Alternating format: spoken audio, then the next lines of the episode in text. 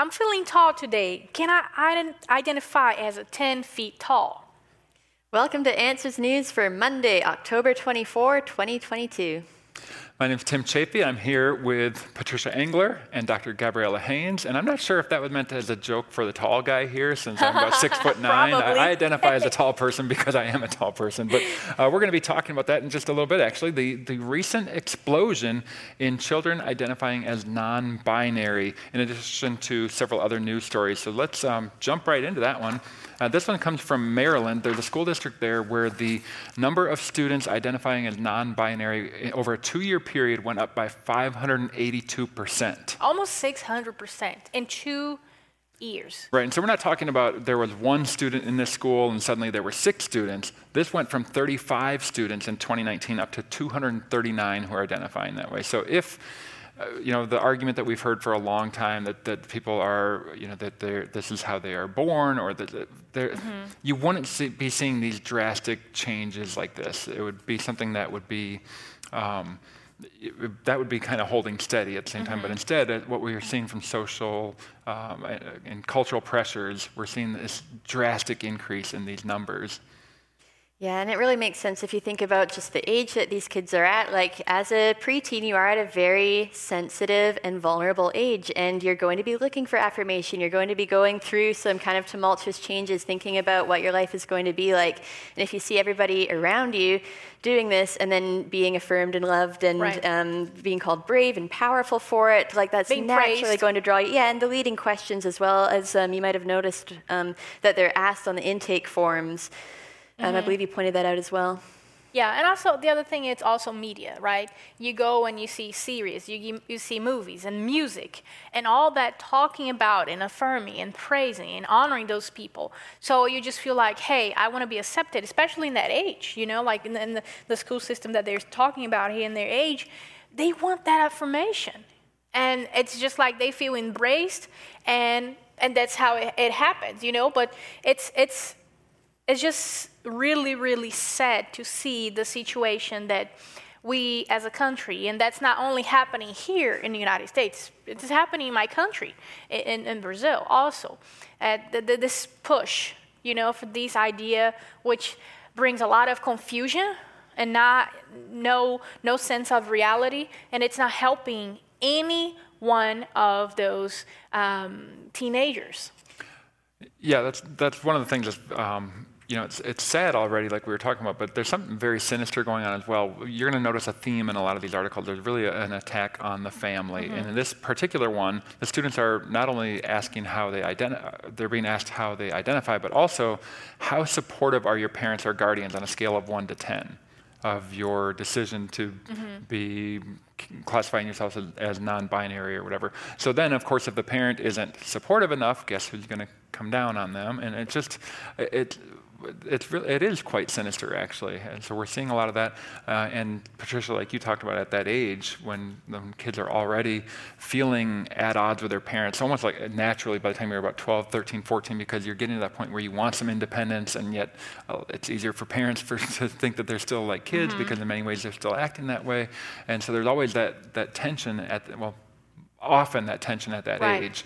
And then to be driving a bigger wedge uh, from within the school doing that, that's, it's, yeah, it's sinister.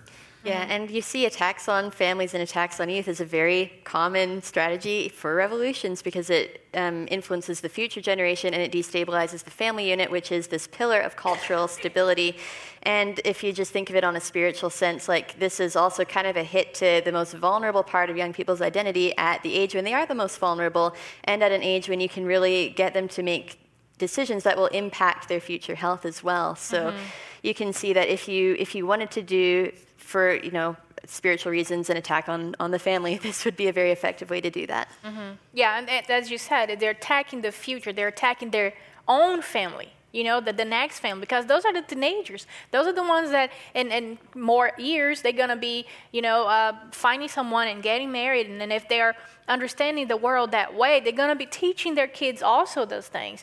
And it just, um, it's just really sad because we know that it's not an. Uh, you you said that I thought it was really uh, well put. It's not a nature thing, right? It's a Oh, a nurture, nature, Yeah. the nature nurture thing. yeah. yes.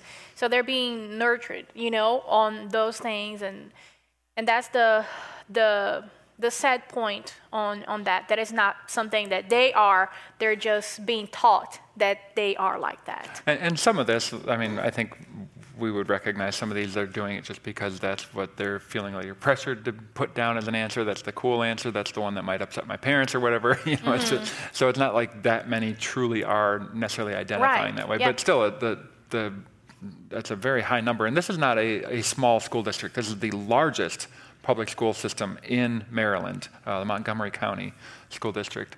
Uh, so this is a, it's, yeah, very sad news out of Maryland, uh, but it's not a, it's not unexpected given our culture, given what uh, young people are being taught, not just at that age, but if you go back even when they're younger, they're being, and I'm going to use this word, they're- being groomed to think that way uh, Right. from the media they hear, from the, the books that they're being that are being read to them or being assigned to them when they're in elementary school. Mm-hmm. This is something that has been a major push within our culture for the last two to three decades, and we're Mm-hmm. seeing the, the fruit of it right now. Yeah. All right. Uh, well, on a similar topic, a physician assistant sues hospital over firing for refusing to participate in sex change surgeries or to cave to their pronoun policy. Uh, so this is uh, a person who was fired from her position. Her name is Valerie, and she filed a lawsuit against uh, Michigan Health West because she was required to take this training program, even though she wasn't hired for for this sort of procedure and they told her that she needed to take part in this um, training program where she would have to use the patient's preferred pronouns and where she'd have to participate or at least observe these sex change operations and other things, and she refused, and as a result, she was fired. So she's fi- filing a lawsuit. Yeah. She, she just, she was not hired for doing that. And she has the right of, because of religion exemption, right, to not uh, do it. And, uh, and I think sometimes he, somewhere in, the, in this paper talking about like, oh, so you don't want to do it, just don't, don't, don't come to work for us. But the point is, she was not hired for that. She was hired for do, to do something else, and now she's being uh, required to do a training and to, you know, to change the way that she thinks, to, to participate on um, cutting pieces of the body of people off. And some of them, sometimes, it's going to be the next article, right? Yeah. It's minors. It's minors, teenagers. You know, so I mean, it's just they don't they don't on, they don't only want you to respect. They want you to participate and they want you to embrace the idea. That's the problem. That's the huge, huge problem that you, we can see here. And then there's this is not a new thing. There's a lot of people, just people in the hospital, people in school, just being fired because they don't want to participate on those things. Right. We, we cover something like this, it seems like at least once a Yeah. month, where there's a case Yeah. like this, or more often than that. So it's very mm-hmm. common. Yeah. Yeah, and it makes sense if you think about it as what the unofficial state religion is in North America. It has this religion of man's word where basically feelings become the authority for truth to the extent that if you resist identifying or if you resist affirming another person's feelings based identify uh, identity, you're basically committing heresy or breaking a blasphemy law, which is often punishable in a lot of cultures, and we're seeing that here as well. And I did notice a couple of things, though. For instance, the hospital CEO was saying our mission requires us to relentlessly advance health for West Mi- Michigan, and there's no room in that mission to exclude anyone. But if you noticed in that statement, there are a couple of things that you can watch for. One is straw man fallacies, where you misrepresent an opposing perspective. So in this case, the doctor isn't advocating for excluding anybody. That's a misrepresentation to make it mm-hmm. sound weaker. There's also something called an either or fallacy, where you're given only two options that you have to pick from when they're not the case. So it's setting it up as if either you force every doctor to fully go along with this philosophy, or you're excluding patients from receiving healthcare that they need, and that's a false dilemma. What's, what's the third option? Yeah, there, Well, there are Uh, other some doctors, options. Yeah. some doctors do Right? this and some doctors don't, Yeah. and nobody's denied the, the treatment. You just don't have to participate in it if you don't want to. Exactly, There's yeah. a third option. Yeah, and if they were really concerned about exclusion, that's what they would do because otherwise you're excluding religious diversity. But Yeah. they don't want religious diversity because you want to advance the state Mm-hmm. Religion, which is yeah based on on this Yeah. feeling. And at the end of the day, they always going to exclude the people that don't follow the way that they think. So they're very inclusive, inclusive, but not the people that think differently. And that's not inclusive at all.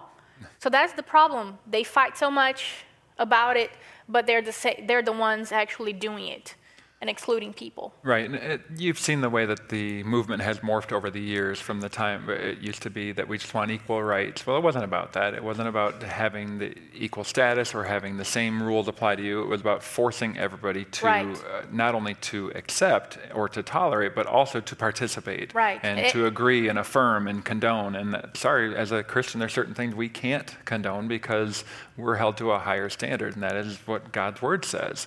And when it tells us that something is sinful, it doesn't matter what our culture says. That behavior is sinful, and we cannot stand for it and participate in that.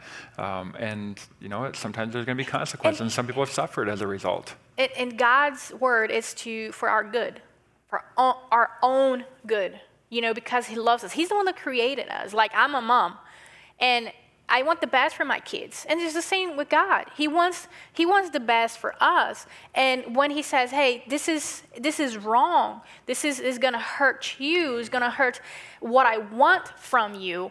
It's just because it is wrong. And, and you can see the stats of people that go through this process. Like a a lot of um, suicides, a lot of problem with drugs, a lot, a lot of those things. Why?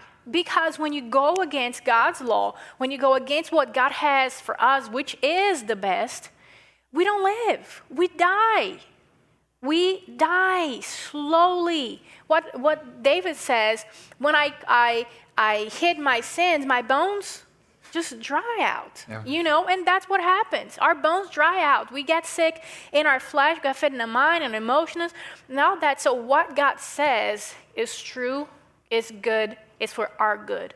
And unfortunately, we see those people going against God's um, way and suffering, and totally suffering, and die at the end. And, and to go along with what Dr. Haynes was saying is you have people who oftentimes are genuinely struggling with something and they, they don't have peace of mind, they don't have joy, and off, a lot of times they're, they're lacking that relationship with the Lord that can give Right. lasting peace and joy and all those things. And the, the answer for them is not to affirm them in a sinful manner, sinful behavior, and say, yeah, chase that, that'll make you happy, because it never does. I mean, it might temporarily, it can provide happiness for a little bit, uh, because sin can do that, but there's never going to be lasting joy, and then you're going to be working against God rather than, uh, you know, living with the joy that He can that He can give. So the solution, again, in those situations, is the gospel. Yes. So, all right. Well, we've same theme here. Vanderbilt temporarily halts performing uh, body mutilating sex change surgeries on kids.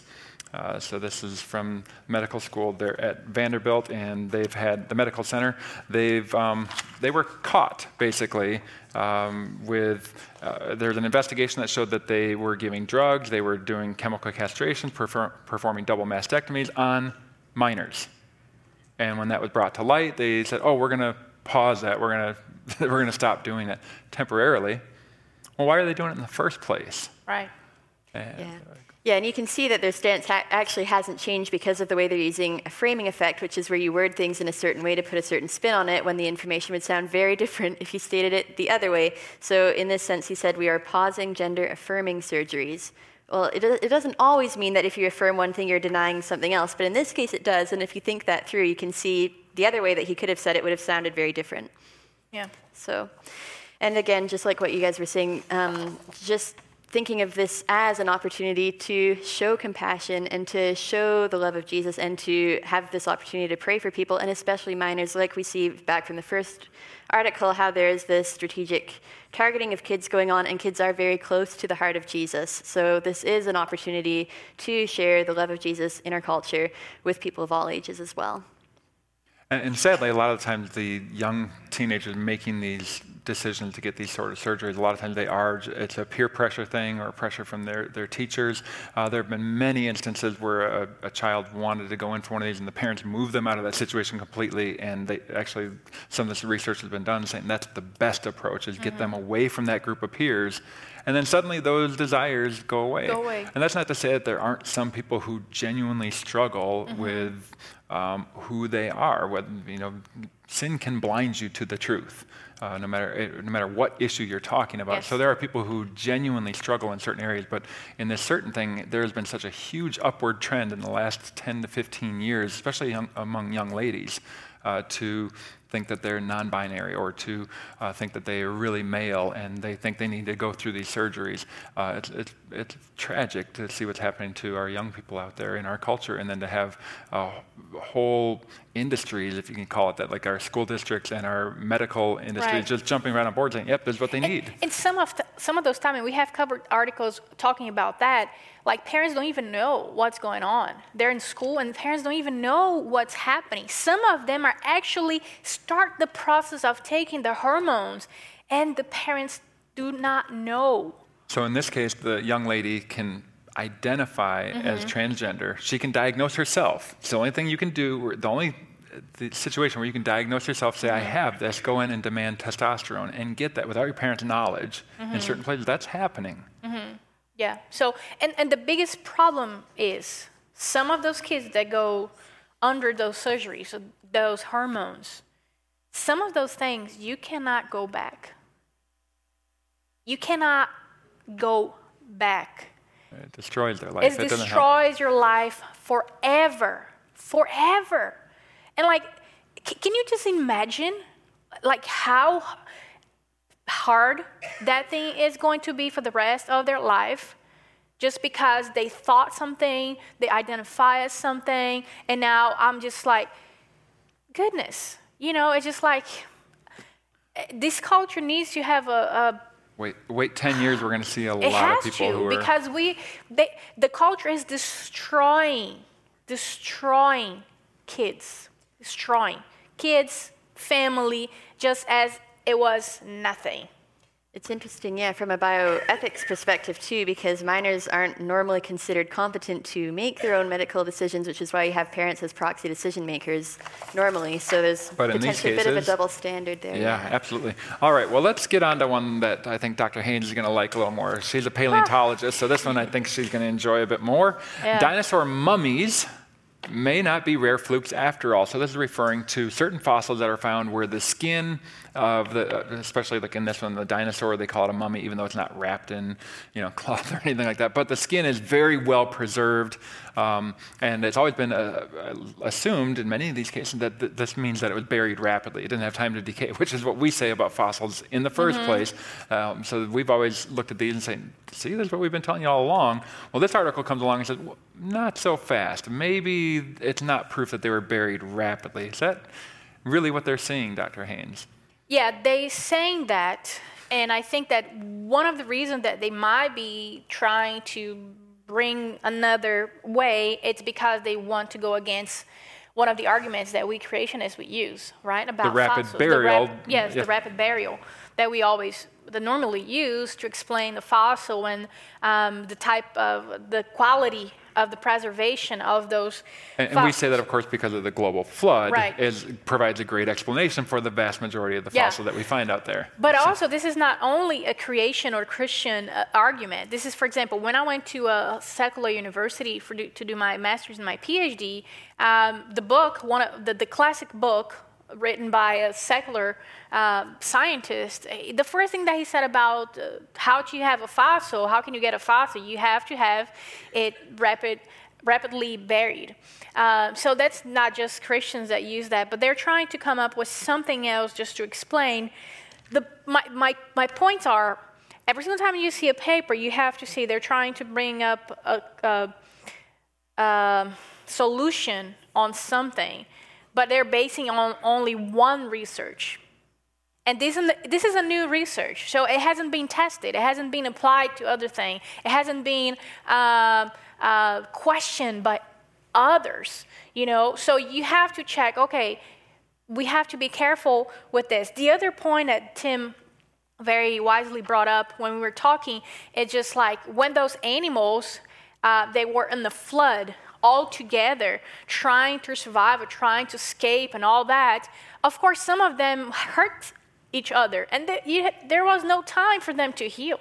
So, and the, the reason that's relevant in this case Yes. is what happened is they found this specimen where there was apparently claw marks or bite marks or something, Mm-hmm. and so it didn't have it didn't heal after that, and then it was buried, and so rather so they interpret that as something that had died, laid there for a bit, was scavenged, and Mm-hmm. then it gets buried. So see, that doesn't sound like a flood right away. Well, even though that still could explain a, a flood could still explain Right, that, yeah, the but even then, still it doesn't have to. It could have just been that it was bitten right before it was drowned. Right. It- so either one of those still supports a flood model and not the slow Yeah, and gradual. there's no problem with that. So, first thing, it was only one paper. They're trying to explain something with something else that even more complicated and unknown because they don't even know how the process really works. Uh, the the other point is also that um, they're saying that the the animal the, the animal was bit because it was bit the gas inside kind of went out and escaped and it helped with the preservation but the point is they're only thinking from the inside out but they're not thinking from outside so it's not only the gases inside of the animal that makes um, the decomposition uh, happens. It's also outside. What about wind? What about water? What about other minerals or any chemicals around from the water or from other animals that are dead all together? All those things together gonna make this animal um, decompose. So that's the point. They're only thinking from inside out, but they're not thinking the the effects from the things outside, like sun, for example. It's gonna help also to decompose the sun, the water, the wind, all of those kind of stuff. And we have to be honest, like in any environment that you have those kind of animals, it's not only one that's gonna come and scavenger. Goodness sake, we know that. There's food, let's eat, right? That's what's gonna happen. They all the animals are gonna come. So it would be impossible for something like that to happen. You've got kids, you know that's how it I know how. Well, I have my, I have myself. I have food on the table. I'm like, yay, let's go. And I'm pregnant now, so I, I'm loving anything that is food yeah. uh, related. Um, So it could still, yeah, have been buried pretty shortly after Yeah. it died. But even if it did have time to dry out, like if a global flood came now, we would still expect there to be some Right. roadkill things or whatever getting buried in various stages of decay. So it really Right. doesn't um, um, dismiss the biblical argument as well, and it still doesn't explain or explain away all the cases where something was buried rapidly. Obviously, while it still was fresh and still did have its internal organs and things like that, we've talked about Mm-hmm. Yeah. different examples of that as well. So. It's almost like if you saw the deer from the side of the road with like the imprint of the, the grill from the vehicle and There that we got go. fossilized. And Yep. it, oh, that, that proves the flood didn't happen. No, it, it proves that this thing got hit by a car first, then the flood happened. Yeah, uh-huh. So, all right, well, let's go on to the next one. Um, Hellfish, likely killed by dinosaur ending asteroid, is preserved in stunning detail. So here they're talking about uh, a uh, fossil of a sturgeon, uh, which is this bony fish that um, they, they find actually find them in Lake Winnebago in Wisconsin, pretty close to where I'm from. Uh, they also find some over in Europe and in the North Atlantic, I believe. This one happened to look more like the ones over in Europe, and so apparently this thing that's w- really well preserved is somehow evidence of evolution because sturgeon still look like sturgeon. and they make those claims here. They say, oh, it was around 66 million years ago, what, that, that those things happened. And um, they say they have a lot of clear sturgeon similarities. And then they say, uh, at the same time, they also had, they, they say that they bear an expected resemblance to the modern day sturgeon. So 66 million years passed. No change.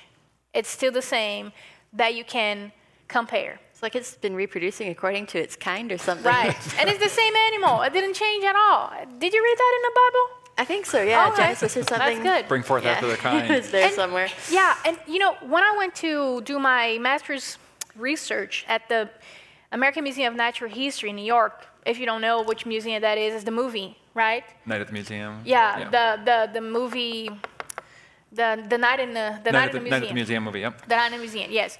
So I did my research there, and my advisor, which which is one of the five best one in my field, my field, in the whole world, okay, in the whole world, he came to me and said, "Hey, hey Gabby, I want to talk to you about something." I'm like, yes, sir. He Said, so you're gonna have to study a lot about the extent, the the, the modern day insects, because I study insects, and I said. Why? I knew the answer, but I had the opportunity. I asked why. And he said, because they look just the same. And then I said, uh, excuse me, sir. So the fossils that I'm studying is dated uh, 120 million years. And you're saying that they look just the same as the ones that we see today? And he said, yes, ma'am. And then I said, amen, but just in my mind, okay? I couldn't say out loud. um, so, I mean, they're just the same. The reason why we can we can know, hey, this is a fish. Hey, this is a, a mammal. This is a, a, a, a bird. This is an insect, because we can compare them. It's just they're just the same. They look the same. No millions of years passed. So that's the point. You, he was not a Christian. He's secular. He's an atheist. He was saying that. And even if millions of years had passed, they still wouldn't change because they're gonna they're gonna function according to the way that God has designed them, so that Right. DNA is gonna keep them as Right. what they were in the You, first you place. don't you don't gain uh, Right. genetic material. You lose it. You lose it. That's why a couple of years ago I was young and beautiful. Now wrinkles and all this and all that. You know that happens. We're just gonna we're gonna lose information. We're gonna we're gonna just get ro- worse. um, so that's the point. Uh, things don't get better with time in evolutionary scale at all. Scale, fish, I like it. Good pun. Oh, that was a good one. I didn't Bodie and Rob aren't even hearing you had to do it. Oh. Yeah, something else that I just good thought was funny. I got to throw this in. Is don't you love that quote where the article says that the fish were victims of a massive tidal wave that swept thousands of pounds of sediment into the water, burying them almost instantly. What does that that sound sounds like? like, something Did that you you read read that about somewhere. I think also Genesis. Genesis is a useful book. Oh, man. yeah, right. yeah. So let's go on to the next one. We've got just a couple more here, so we'll kind of move quickly. Eight out of 10 teenagers expect to cohabitate, study finds. And uh, I should have warned you, this is another depressing one um, that really strikes against family. You know, God has set up the family as an institution in such a way that you have one man, one woman for life, and sadly, in our culture and around the world in many places, uh, that's been treated very lightly. Uh, both within and without the church.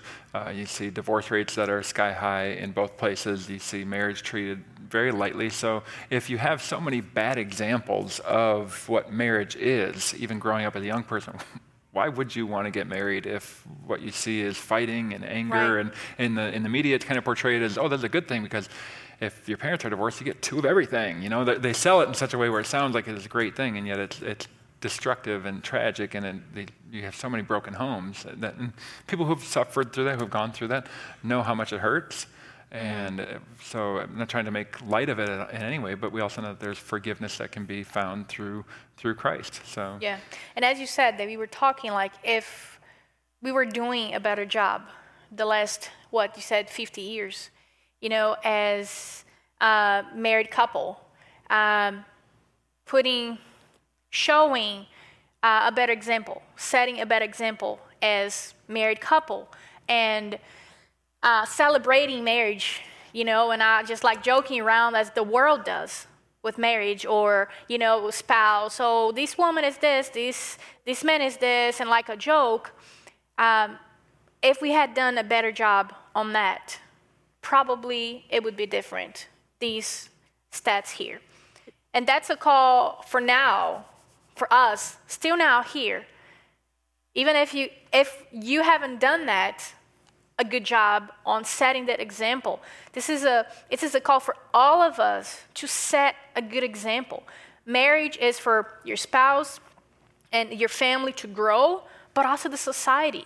When the society sees strong uh, married couple with love, trusting God, taking care of your family, you know, loving each other, protecting each other, that that just it breaks their heart because they're not used to see that anymore. So that's the call for us today. I am just have been married for four years and a half, and that reading this is a call from me. You know, to to keep doing a better job in my in my marriage because I need to set the example, and I'm gonna be uh, hold accountable for that, for the society to see uh, this relationship between Christ and the church because that's why marriage exists. Yeah, it is interesting that like nine and a half teens out of ten, though, did say that they expected to marry someday. So, on the one hand, that's encouraging. On the other hand, someone should tell them what my own secular university psychology books told me, which is that divorce rates are much higher for people who do cohabitate after that. So, there's going to be this disconnect yeah. further downstream. But the, uh, the author did do a great job of citing the loss of Genesis relevance as the reason for that and a return to a biblical worldview as part of the solution. So, it's a good article if you get a chance to check it out. Yeah, and real quickly, going along with what Gabby said, I, I was shocked several years ago when I was a, a Christian school teacher. Um, I took my students on, on their senior trip, and my wife was one of the chaperones, and, and about half of the students rode back with us. And during the, during the trip on the way back, remember these are kids coming from Christian homes, and uh, they told us that we were the first happy married couple they had ever seen. And I was shocked by that. I, I mean, I'm thankful that my marriage is great. I mean, we're over 25 years already. Um, she's decided to stick with me that long. So, uh, but um, it, it, was very sad that kids, even within the church, didn't have a, an example of what a good, godly marriage of two people who really love each other is like. And uh, so, yeah, it's a call for us to step up. All right, uh, last one, real quickly. One in 4,000 babies could be affected by an alternate route, or for route. Patricia, route uh, to human evolution. And uh, so, uh, well, you want to take it away? Reading, We've been taking all the, the time. We'll, you, we'll, try to yeah, uh, chat through this pretty quickly here. But basically, they're saying that another route that you can take for evolution is to take little bits of your mitochondrial DNA, so that's like the powerhouse of the cell, and import that into the nucleus, which has the rest of your genome in it. Now, it is an assumption to actually look at this nuclear DNA and believe it came from the mitochondria just because there are similarities there. That's already a bit of an assumption. We're not necessarily sure that's what happens. If it does happen, a couple things things. One, you can get harmful mutations from it, which don't necessarily help evolution. On the other hand, they were saying that sometimes it could be used to repair breaks in the nuclear DNA, which sounds a lot like a really good design. So either way you slice it, it would end mm-hmm. up confirming the biblical creation model. If you want to know more about mitochondrial DNA, I'd encourage you to go to our website, check out any resources by Dr. Nathaniel Jeanson. He is a genetics pro, has a lot of good stuff on there. Look up Dr. Georgia Purdom stuff, and we have tons of resources that you can learn more about these things in more detail. And speaking of resources, real quickly, we've got, uh, we were talking about this attack on the family, so we've got one here called the, the Gender and Marriage War, and we've got another one that's called Quick Answers to Social Issues. So those books are available here at both of our bookstores. We've got some resources there on uh, fossilization. Uh, so from Dr. Andrew Snelling, he's our geologist on staff. And uh, finally, we've got uh, advertising our VBS program, which is getting more and more and more popular every single year. Uh, the last year that we did Zoomerang this last summer was, was very, very popular. And so next year, we've got Keepers of the Kingdom. Uh, our team that puts these together does a great job of teaching biblical authority, beginning with God's word as the foundation, taking you back to the book of Genesis, showing why that's relevant. And they do a great job putting this program on. So look that up at answers.vbs. So, all right. Uh, well, I think I forgot to mention that we've got a live audience here. So, guys, thanks for uh, joining us today. We're going to be live next Monday as well, right here from this room at 2 o'clock. Uh, we'll see you next time.